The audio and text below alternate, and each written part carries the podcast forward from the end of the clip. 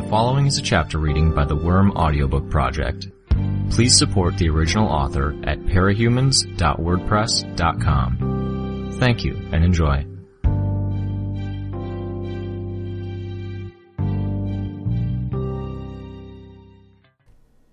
Arc 21, Chapter 2 Atlas started to falter.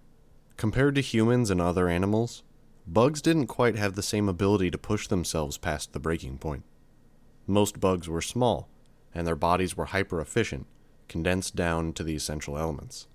If a bug needed to be able to leap, to lunge, or to fly, it maintained a certain capacity, and it didn't generally go beyond that. It wasn't absolute, but I'd found it was a definite trend. In brief, there wasn't really a 110%. When Atlas started demonstrating fatigue and difficulty in carrying me, I wasted no time in setting him down to the ground. I ran my hand along the giant beetle's shell while Tattletale and Rachel caught up. Problem? Tattletale asked. No, I said. Yes. Can I get a ride on a dog? Yeah, Rachel said. She whistled, loud and sharp enough that I flinched, and swept her finger in my direction. One of her dogs took the cue and approached me. What's wrong with Atlas? Tattletale said. He's wearing out, I said. My voice sounded flat. During the echidna fight, I saw how quickly he was getting tired, and I chalked it up to the fact that he hadn't eaten properly while separated from me. But I've realized that it's more than that. I haven't figured out the perfect diet to give him absolutely everything he needs. And I'm only barely managing to maintain an equilibrium. Every time he gets hurt, every time he gets tired, there's general wear and tear I can't compensate for. I'm sorry, Tattletale said. That's the way things go, isn't it? Nothing works a 100% right. I suppose you're right, she said. I have to wonder, when you named him, what was the idea behind calling him Atlas? My mom raised me as a reader, I said. He's a giant sized Hercules beetle, and the only name upgrade I could think of from Hercules was the Titan Atlas. The Titan who bears the weight of the world on his shoulders. Apropos. I shrugged. And like his master, he's having trouble with his burden? I'm really not in the mood for the tattletale psychoanalysis. I climbed onto the dog's back. It wasn't one I knew well, and moved away from me as I climbed up its side, making the process more awkward. Rachel made a sound that was almost a bark. Almost a bark, almost an ah, and the animal went still.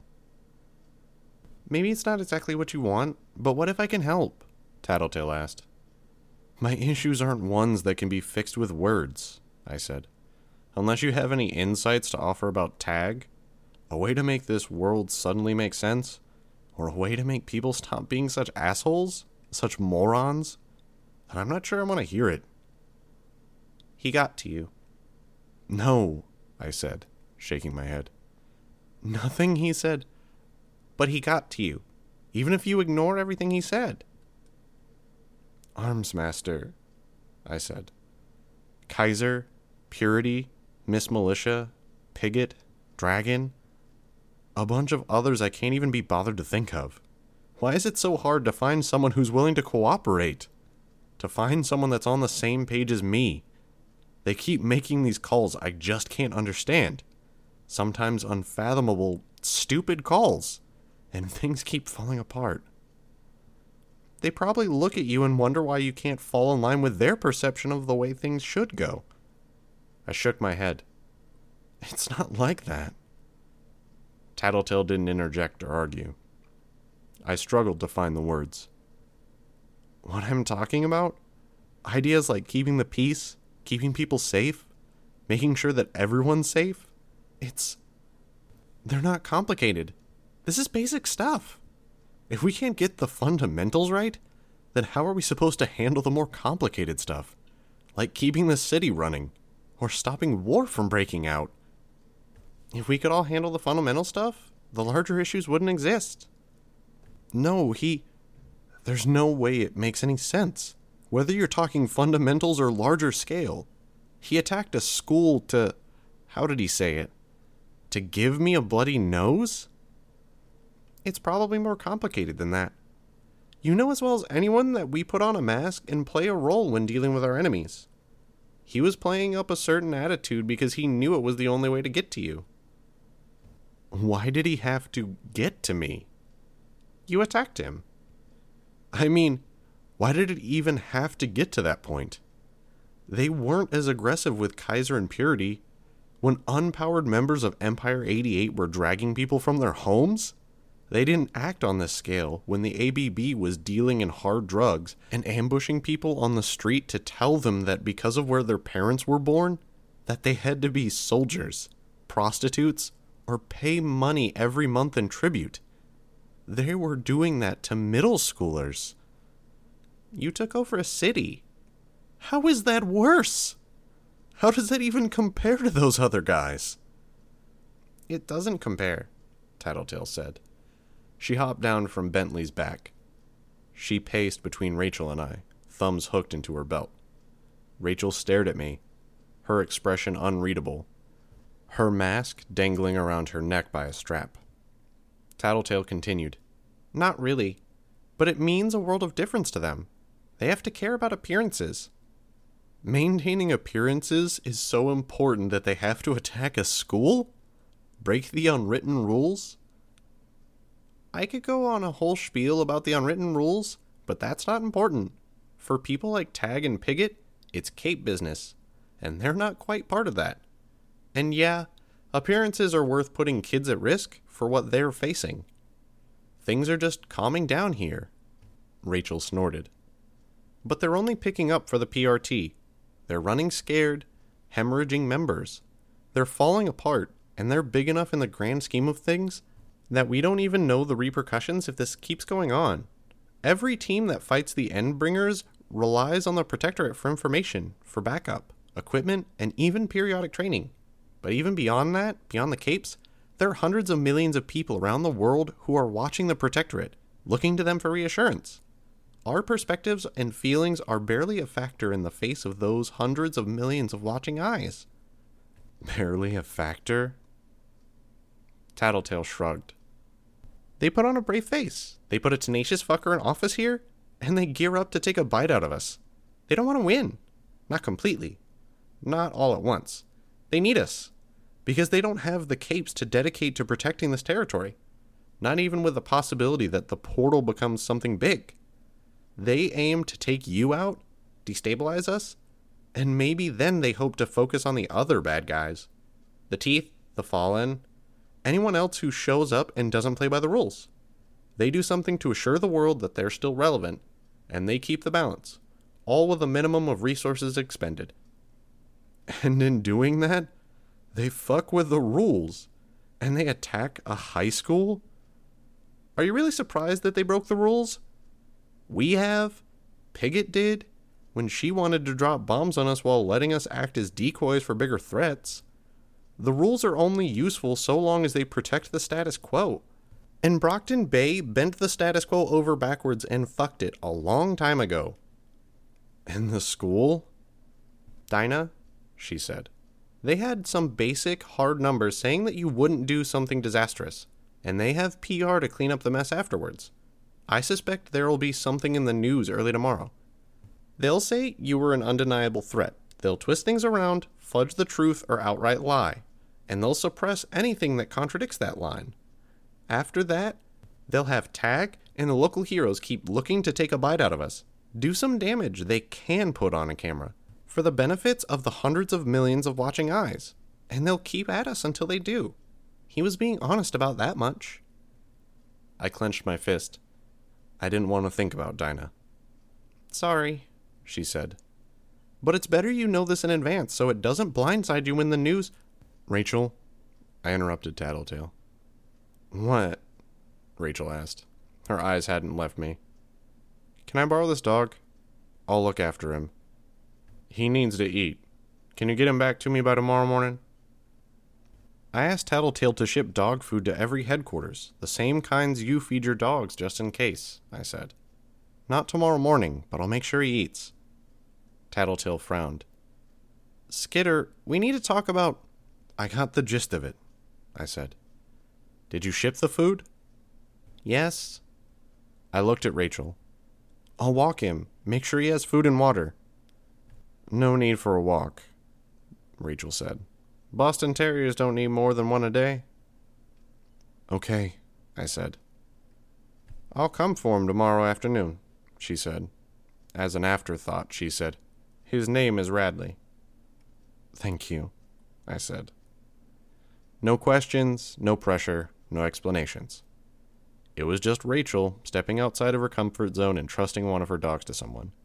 It helped more than everything Tattletale had said put together. Not that that was saying much. Let's go, Radley. Radley hesitated to obey.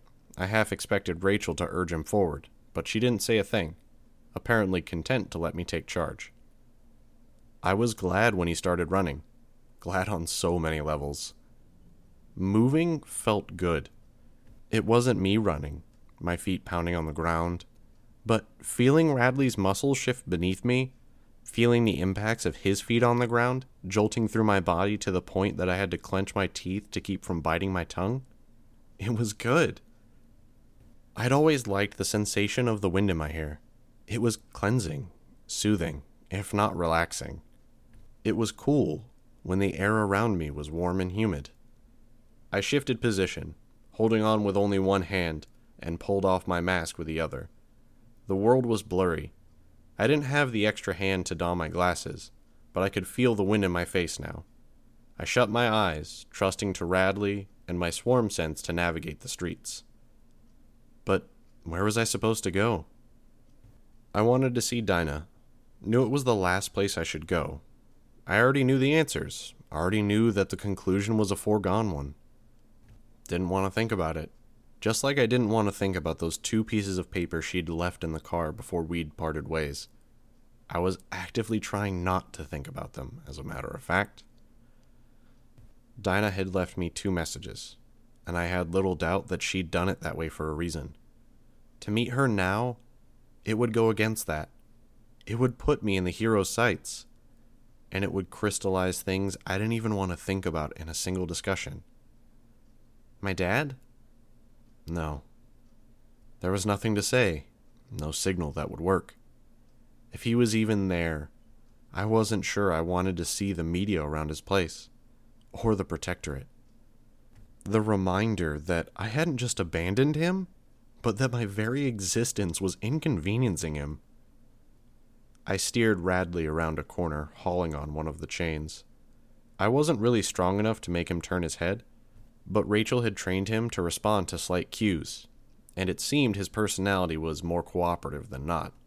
If he'd been stubborn, he could have chosen to run up until Bitch's power wore off. Not that I really minded. Good boy, I said. What was I supposed to do? I didn't have any hobbies. For one and a half years, I'd just been trying to get by, managing with school, reading, surfing the web aimlessly. Once my powers had manifested, my hobby had been preparing for the idea that I'd go out as a superhero. I'd had only this, and my day to day life is Taylor since then and only one of those things had survived the day. We ran with no destination, until Radley had foam flecking from the corner of his mouth, and the meat of his back started shifting position in a way that suggested he was shrinking. At my instruction, Radley slowed to a walk, then a complete stop. I slid off his back. Holding the chain, I led him in a walk, it served to help me work the kinks out of my arms and legs, and it let Radley cool down after the run. Flesh sloughing away around him. Atlas followed, flying above us. I wanted to see Brian. Didn't want to continue our discussion from earlier. I itched to deal with one of my enemies, to ride off to battle and do something about the teeth or the fallen. But I didn't trust that I'd be focused enough to tackle the situation and fight at my best. I couldn't imagine I'd be focused after a good night's sleep either. Radley couldn't walk anymore, and I waited while the last of his body sloughed away, gathering up the chains. It made for a surprising amount of weight, especially when it was all coiled up into a single length. One chain had a collar on it. I found Radley's real body in the fluid filled sack that encased him, and punctured it to get my hands on him. I managed to attach the collar and clipped one end of a chain to it. I gave Atlas some of the chain and lifted the remainder over my head, shouldering the burden. Without Atlas or Radley to carry me, I faced a long walk, even if I wasn't sure where I wanted to go. Time to think, without any outside forces to interject. Damn Tagg. I hated that my conversation with him was among the most recent, the one that I couldn't help but dwell on. Where the hell had Radley and I even gone? What was even close by here? Captain's Hill? The woods? The upper end of Grue's territory? What would even motivate me to come this way? I kept walking. Part of it was that I couldn't bring myself to go back to my territory, to answer the questions of my underlings. Another part of it was that I knew I'd wake up after a fitful night's sleep and I would resume being Skitter. I would be Skitter with anyone and everyone I interacted with for a long time. My confused thoughts crystallized into a realization when I found a short stone wall topped by an iron grill railing sharp points spearing toward the sky, protecting the inhabitants of the property. I scooped up Radley with one arm and scaled the wall. The ground was soft, thick with bugs. The area was dense with trees, once young, now overgrown. The air was cooler here, thanks to the shade the trees had offered during the day, and the wind that blew down from the surrounding hills. I took a seat on the grass. Oh boy, I said. Where do I even begin? Radley seemed to think I was talking to him. He approached and nudged me with his nose. I scratched behind his ears, gently. I'd altered the armor of my gloves, and they ended more in points. Radley seemed to like it, pushing against my fingertips, his eyes half closing. I guess I should say I'm sorry. It's been so long, Mom, I said still scratching Radley. The headstone, naturally, didn't respond. There were only the words Annette Rose Hebert, 1969 to 2008. She taught something precious to each of us. It's. It's sort of humiliating to think about everything in context. I get this knot in my chest, right up near my collarbone, when I think about getting into everything about filling you in and catching you up on the past few months. It's almost harder than it'd be to explain to Dad, and I never even managed to do that. Silence lingered. We were remote enough that there weren't even the sounds of the city. Oblivion, as clean as it might be in Grue's darkness. I guess things have kind of turned upside down. That whole superhero thing I told you about before? It really didn't work out. I laughed a little, a small sound, humorless. Radley climbed into my lap and turned around until he was nestled in place.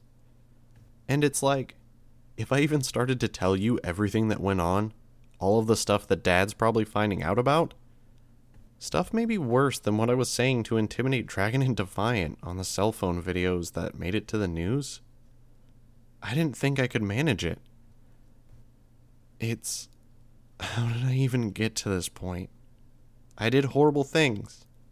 Stuff that makes me feel three feet tall when I just imagine telling you or dad about it. And the stupid thing is, I'm not sure what I would have done different if I had to do it all over again. So, where do I begin? How do I even frame it all? Everything's flipped around. I'm not alone anymore. I have maybe 150 people working for me, some people who trust me with their lives, others who owe me their lives. I've got Lisa and Brian, Rachel. There's Alec and Aisha too, but I'm not as close to them. We've, uh, we've been through a lot. Life and death stuff. On television, in the movies, and in books, you sort of get the impression that you make it past the one big hurdle and you're bound together by circumstance. It happened a lot in the books you read to me at night. Not so much in reality. Except getting through the crisis doesn't mean we're all together forever without our issues. We're close. We're closer in the aftermath of it all. But I'm not sure where Brian and I stand. Right now, when I'm maybe feeling lower than I have in forever, I don't even feel like I can talk to them. My swarm detected someone traveling the grounds. I glanced over in that direction, saw the dim glow of a flashlight. It didn't turn my way, and in a minute, he was gone. The caretaker of the grounds? Groundskeeper? Whichever. Brian wants to address the problem. Lisa wants to understand it. I'd go to Rachel. Will probably go to Rachel. But I don't know that I can really talk about any of this with her. I don't know if she has any real conception of what I lost today. I don't want to suggest you're the last person I'd turn to, but I think the real reason I came here was because I wasn't sure where else to go, to have someone to listen. I sighed. Radley echoed me, doing the same, supine in my lap, eyes closed. Um, I've gone from an insignificant nobody to someone that's being talked about all over the world. I didn't even really mean to, but I kind of wound up taking over a city. It needed doing, so I did it. And we can't give up the job because others would step in to take over, and they wouldn't be as fair to the locals. I don't think. Tattle, Lisa, was saying she thinks the authorities are holding back because they need us here. They don't like us. They don't like me. But we're a fixture now. So here I am, and governments on the other side of the planet are probably discussing contingency scenarios and the possibility of bad guys taking over their towns. I'm on the news, and I'm all over the internet. And I guess even your names come up. Dad's too. I pulled my mask from where I'd tucked it into my belt and turned it over. I held it up so it was facing the headstone. I guess I should get around to saying it outright. I'm a supervillain, crime lord of Brockton Bay. It's not as bad as it sounds. Or maybe it's worse. I've saved lives. Fought Leviathan, fought the Slaughterhouse Nine and Echidna. I've also taken a life. Fought the heroes and hurt people who probably didn't deserve it, just to make a point. I had to stop there. I sighed then turned to stare out over the unlit graveyard in the city beyond those short walls. This whole thing. I didn't really ask for any of it. I made myself into this entity. Just to get by.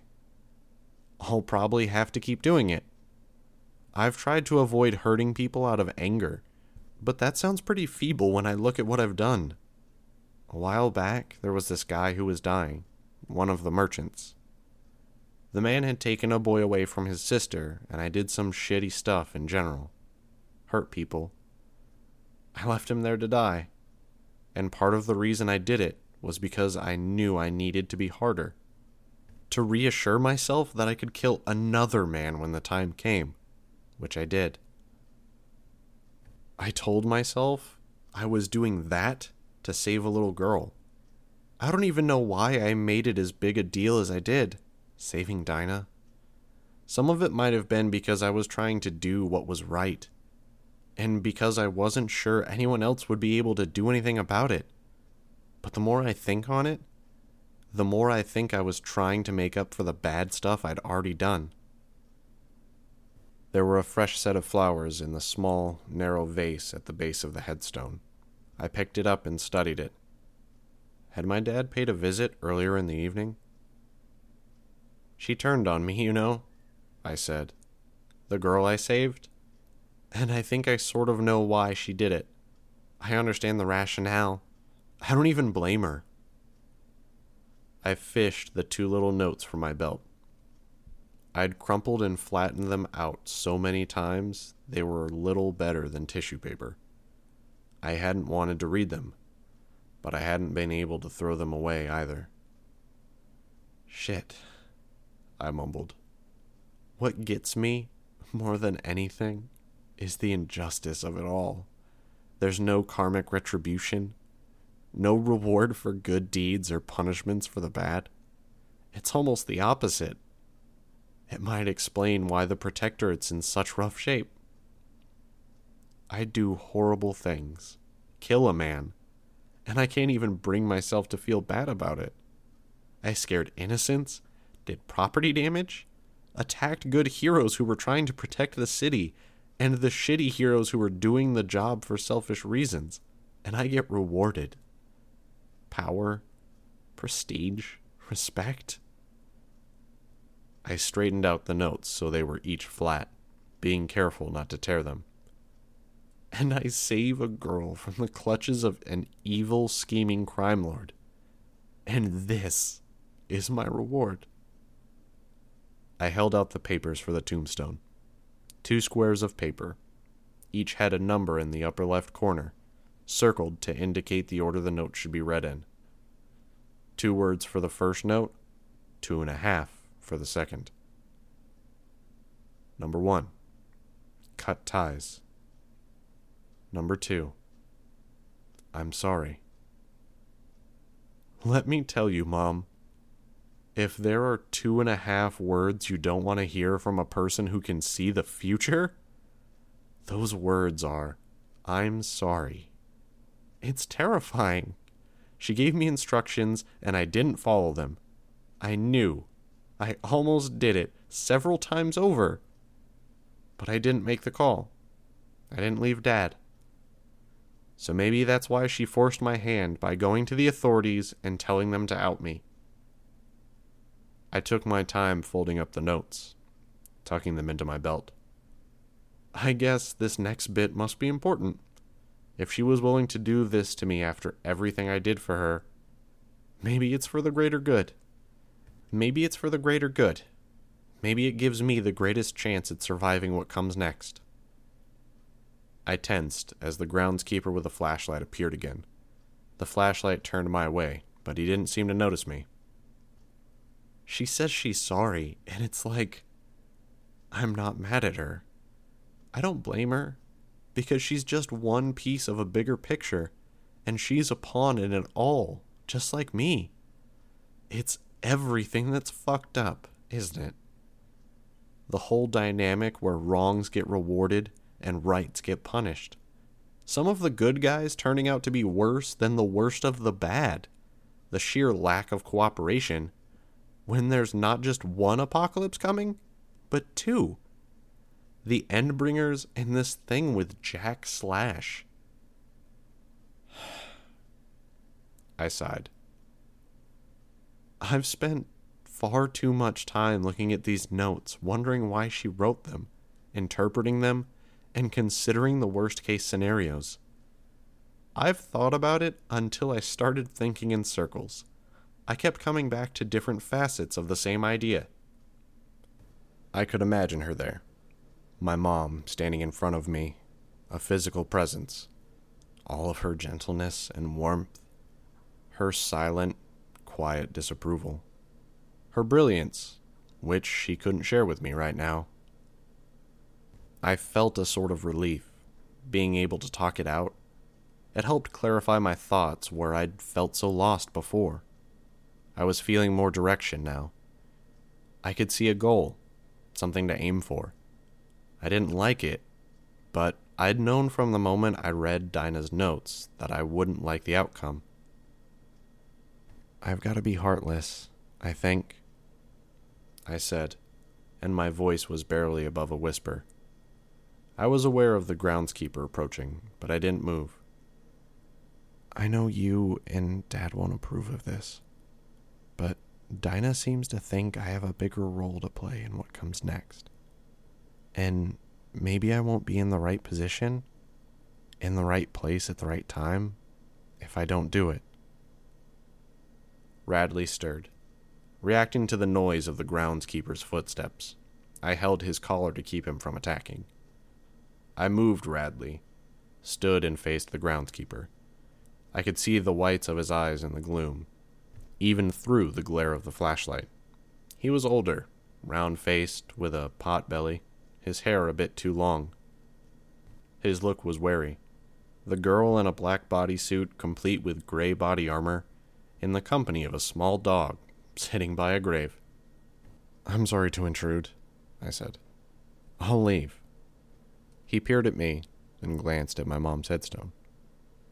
You're visiting? My mother. Not causing any trouble? I shook my head. I won't begrudge you that, so long as you don't cause any trouble or leave any mess. You clean up after that dog. I nodded again, silent.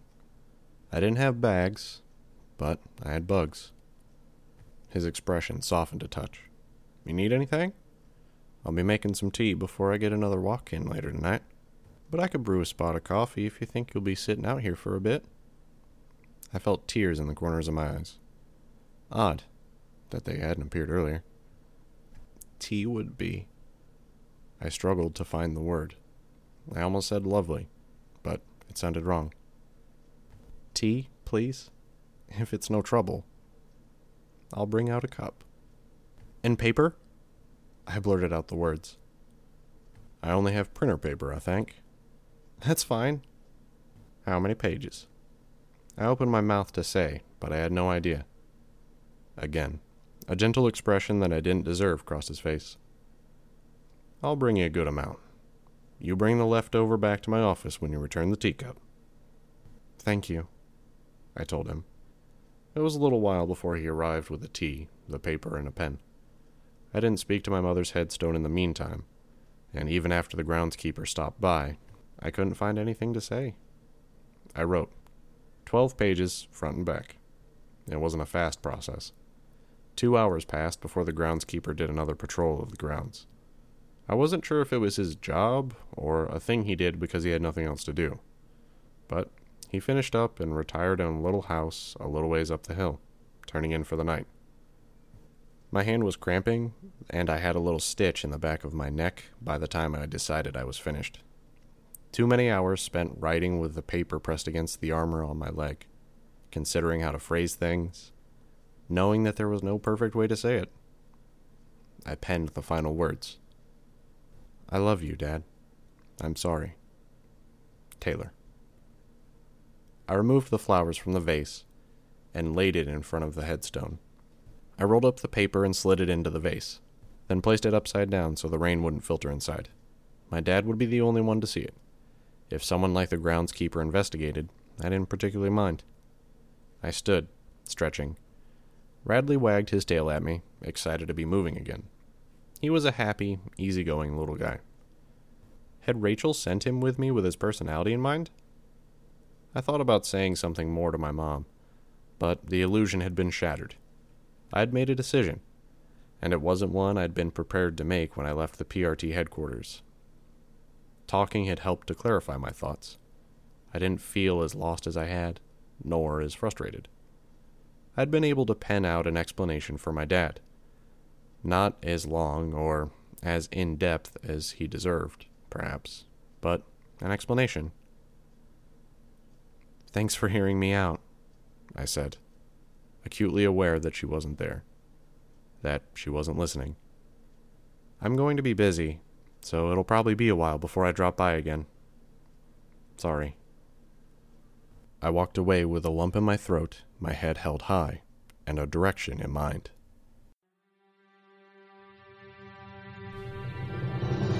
Hi, this is Nathan Bowman, or NSPB. You just finished listening to a chapter from Arc 21, Imago, from the web serial Worm by J.C. McCrae. This production is brought to you by the Worm Audiobook Project. If you would like to know more about us or to volunteer your own services, please check us out at audioworm.rein-online.org. You can download or listen to every chapter directly from our site, or you can find us on iTunes or any podcast app under Worm Audiobook. Thank you for listening.